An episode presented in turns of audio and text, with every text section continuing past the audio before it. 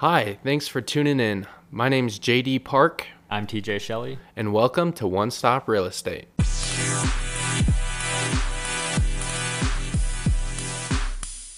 So, today we're going to be talking about house hacking.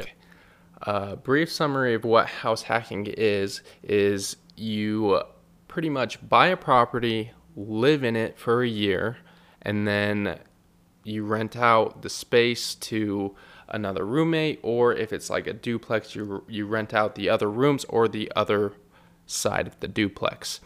House hacking works because you can qualify for a 3.5% loan. It's an FHA loan.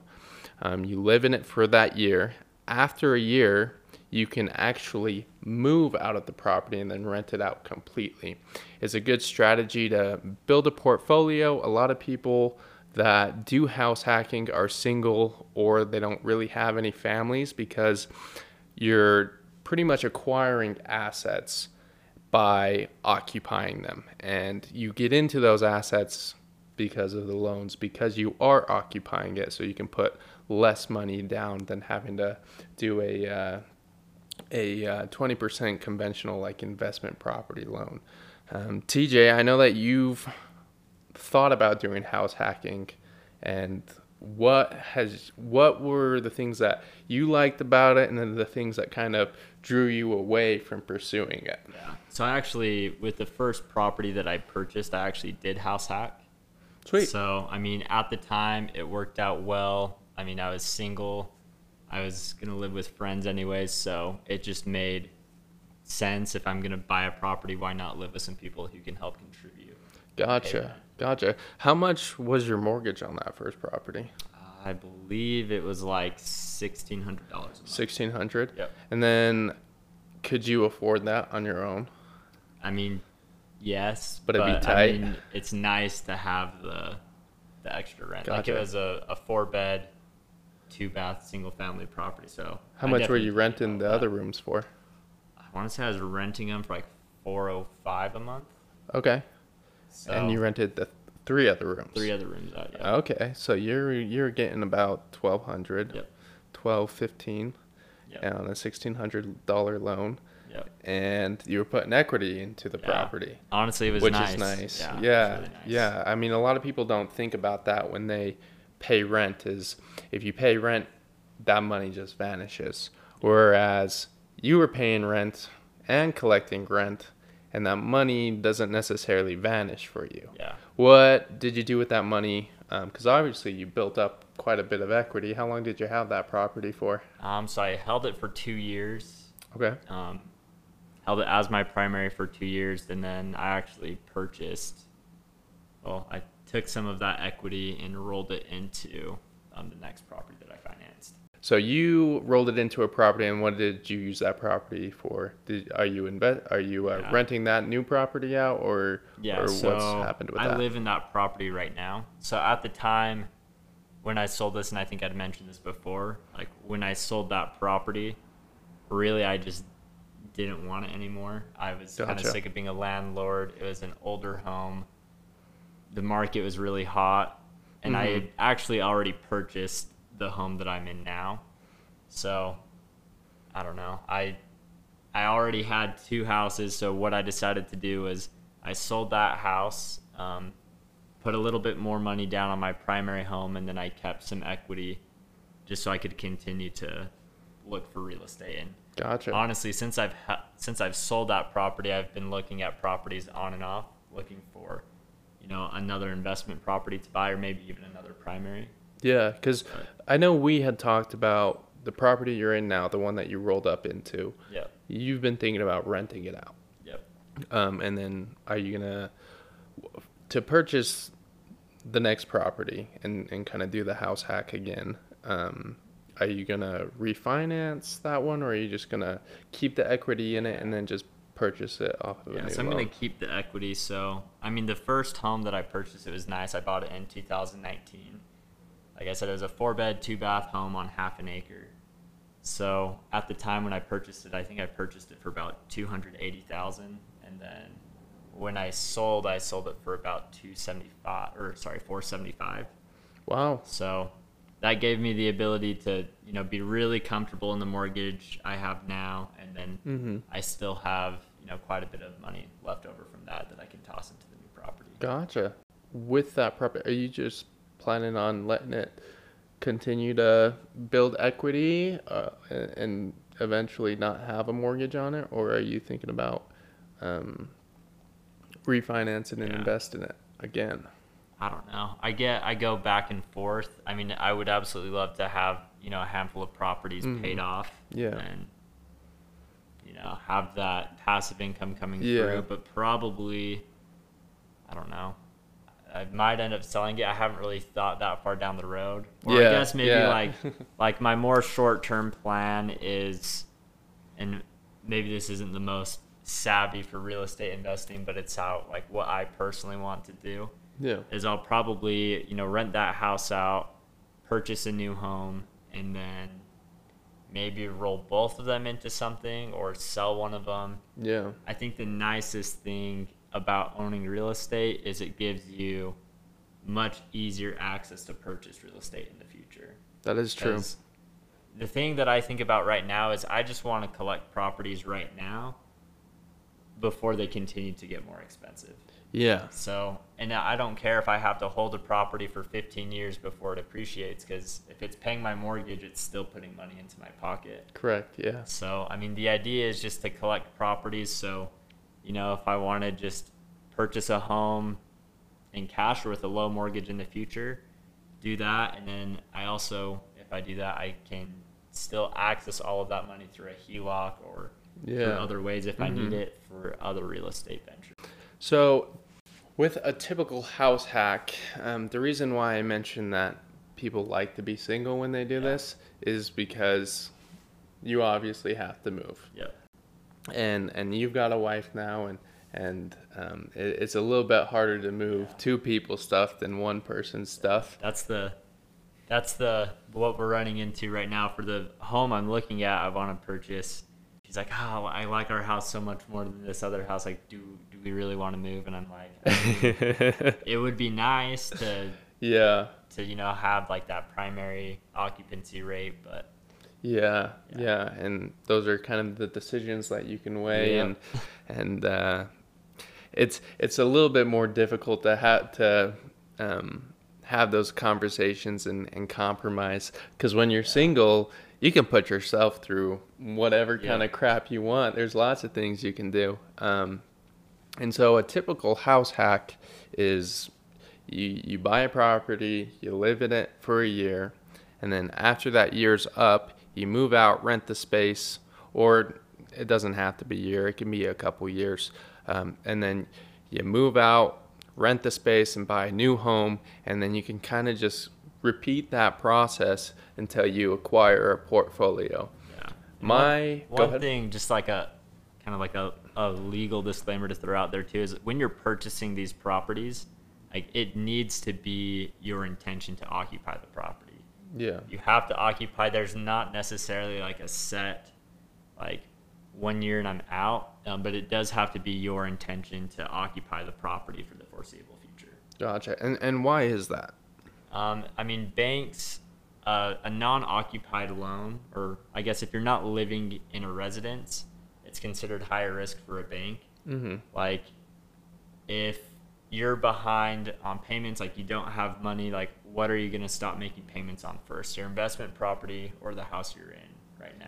Right. like it's just a more secure option for the bank.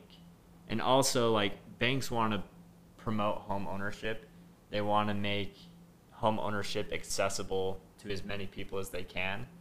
So by having higher rates on investment loans it makes you know home ownership for your average person more accessible for one. Mhm. and two it's a lower risk investment for the bank. So that's why they want like you're gonna get a better rate whenever you are you know occupying it as your primary residence. And that's the biggest thing with house hacking is you're able to get into the home with a lower down payment and a better rate because you are going to be occupying it. Right. but that being said obviously you do need to occupy the residence. So obviously you have to have the intention to occupy the property. To even qualify for it because it, it does need to be your primary residence. And, and I mean, during that year, it is your primary residence. Yes. Yeah. Correct. Yeah. And I mean, one thing too to keep in consideration there is whenever like the occupancy laws are going to be 60 days. So whenever you're saying that you're going to occupy the residence, you have to plan to occupy it within 60 days. Yeah. So it is an extremely bad idea to say, I'm going to house hack and live in the property for a year and then get in there and then ditch. That's a big no no. I wouldn't say it's a it's a big no no. What would be a big no no would say, like, hey, my like to tell your loan officer, hey, this is my intention to purchase the property as an investment property and not live in it. Because Yeah. at that point, you are committing loan fraud. Mhm. And the bank does have the right to do what's called an occupancy knock. So, you know, they can come to your property, they can knock on the door, and if you're not living in the property or if you're not occupying the property and it's very clear, then there can be some negative repercussions. That's good to know. Do it by the book, follow the rules, make sure you're doing it right because we do not want you guys to get in trouble doing this. Yeah, just there's live in the a house. right way and there's a wrong way. Like TJ said, just live in the house. So there are a few things that you do need to be aware of when it comes to house hacking and some of the struggles that come along with it. Um, on a previous episode, we've talked about property management Yep. in a duplex it's a little bit easier than if you're renting out bedrooms so if you're renting out bedrooms you're doing something called um, renting by boarders and you make the borders in the room which are assignable to um, the boundaries of that border which typically is just a room. If it has a bathroom included that would be it as well. And then there's also common area. Um, property managing those types of rooms while you're occupying the property can be difficult. Um, I know that you've talked about some of your experiences with uh, renting to to friends and Yeah. and I, I won't make you go too too into that in case your friends do listen to this podcast. Now they're great. I did love them. Yeah, but some some issues obviously that you can think of is if you're renting to your friends, they think they have some sort of leeway when it comes to paying rent or maintenance fixes or or even like disrespecting the property. Whereas if it's somebody else's property, they might be more inclined to take care of it. Um, so something that I've thought of and would recommend to most people is if you are going to live in a house and rent it out, don't tell them that you own the property. Yeah. Just just refer to it as the owner owns the property, or you can even um, hire a friend. Or so so. Let's say I live in a property and I'm house hacking, and I set up a system so that everybody in the house pays rent to this Venmo account that is not linked to me that they know of. Yeah. And so everybody pays that, and then you have like the separate email. You can kind of go about it that way. Or I can just say, hey, TJ, I'm going to take care of everything. I just need you to like pretend to be my property manager. Yeah. And so if something breaks or or somebody doesn't like say a light fixture and they want it replaced but it doesn't make financial sense to do it, you can kind of be on their side be like, "Yeah, that sucks. Let's talk to our property manager about it." And then the property manager can be like, "Hey, I got to ask the owner." Yeah. which is in turn you. And so that's kind of a roundabout way to to do it and not really have that kind of disadvantage if they know that you're the property owner. Um, so that's something that I would recommend. Like if you're a tenant, is there a right to know of any sort or No. Okay. cool. Nope. There is no obligation to know who owns the property. Um, actually, I would say 99% of our tenants don't know Yeah. who the property owner That's is. cool. So that's what I would do if I was in that situation to avoid those conflicts.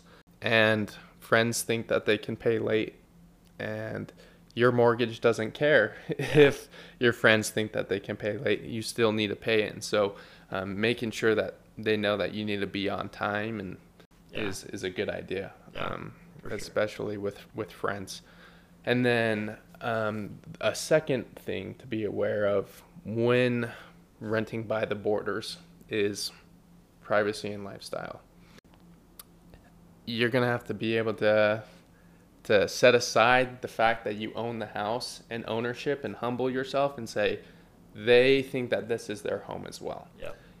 If you're renting and you move all your stuff into a place, you feel like it's your home, you feel a sense of privacy.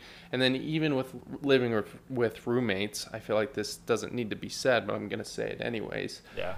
You have to make compromises you have to have community space you have to separate the fridge and quarters or however you decide to do it and you have to be willing to Yeah. compromise there so And I guess one thing, like while you're mentioning boarder income, something important to know is when you're financing the property, you cannot use boarder income to qualify.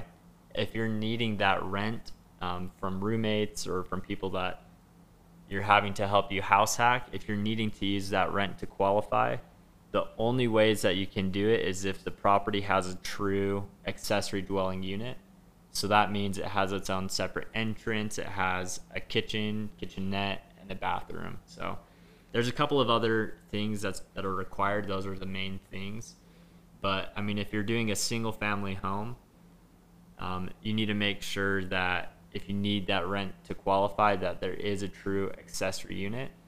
And then as far as like a duplex, threeplex, fourplex goes, yeah, on those you can definitely use the rents to help qualify. gotcha and also for all you realtors out there in utah they've just barely added a, a selection on the mls for accessory dwelling units Yep.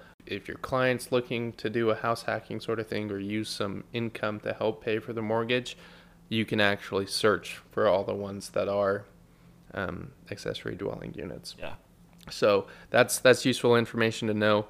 Um, are there accessory dwelling units that you can't use to help you qualify? Because I know that um, on legal duplexes you can, Yeah. but I, I don't know all the uh, all the- Requirements. yeah, requirements for that. Um, while TJ is looking that up, we'll get back to it, and I'll continue. Some other things that you need to be aware of when you're house hacking is tenant screening. If you're not going to use friends or family to have rent from you, you want to make sure that you're okay living with the people. You're okay with all their quirks and things and and uh, a typical way to do this is you can do background checks credit checks you're probably not going to have access to do those which you can always get a property management company and hire out which i would recommend but if you're living in it it's kind of difficult so just making sure that you're okay with who's going to be occupying your property is something that's going to be important. And then lastly, you want to have an exit strategy. What I mean by this is you need to know exactly what you're going to do with the property after you're done because things can change. You, you may want to do a 1031 exchange in the future. You may want to roll up to something else. Um, a, or a quick note it. too, like, and you can correct me if I'm wrong, but on a 1031, you can't like it has to be a like property to a like property. So you can't roll your primary into an investment. It has to be an investment into an investment. Yes, it has to be an investment to an investment, Yep. um, which you'd have to do a refinance before you can do a 1031. Is that correct or no? Um, not technically, because you can. It's kind of hard to explain, but like we were talking about earlier with occupancy, plant like people's goals change, where they want to live changes. So, you know, you don't necessarily have to refinance into an investment property if you want to use the property as an investment property, but you will need to provide the bank with reasoning on why you're leaving your old primary home and moving into a new primary home. Gotcha. Okay. We can get into 1031s on a different episode, but that is good information to know um, that it has to be like to a like. Yep. Um, so if it is investment to another investment, investment, um, which would occur after you've house hack this one and move on to your next. Yeah. So then it would be, um, you'd be able to qualify for that. So that that is useful to to know. And um, what was the on Oh, the yeah. accessory dwelling? So I figured if we're gonna talk about it, we'll make sure we're correct, and we'll go directly to Fannie Mae's website and just see what they say um, about an ADU. Mm-hmm. So an accessory dwelling unit must be subordinate in size to the primary dwelling, um, and it needs to have the following features: it needs to have an entrance and an exit, so its own separate Gotcha. entrance and exit. It needs to have a kitchen, a sleeping area, a bathing area, and bathroom facilities. And then it's sorry, the ADU may but is not required to include access to the primary dwelling. However, it is considered an ADU if it can only be accessed through the primary dwelling or the area that is open to the primary dwelling with no expectation of privacy. The kitchens must have cabinets, a countertop, a sink with running water, a hot stove, um, or a hookup, like a for a hot plate Yeah. or microwave. An independent second kitchen does not always constitute an ADU. So that's something I think a lot of people think. They're like, oh, the basement has a kitchen, a bedroom, there's a door to the basement. It works. Mhm. It still needs that separate entrance. Gotcha. Okay. So I think that just about wraps everything up with house hacking.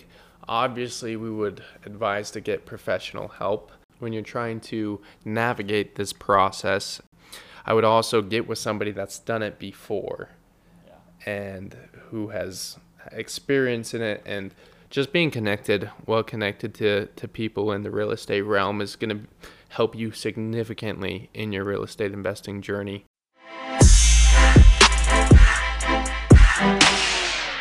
the one stop real estate podcast is a production of vision real estate I'm TJ Shelley with First Colony Mortgage, NMLS 1674331, with First Colony Mortgage, company license 3112.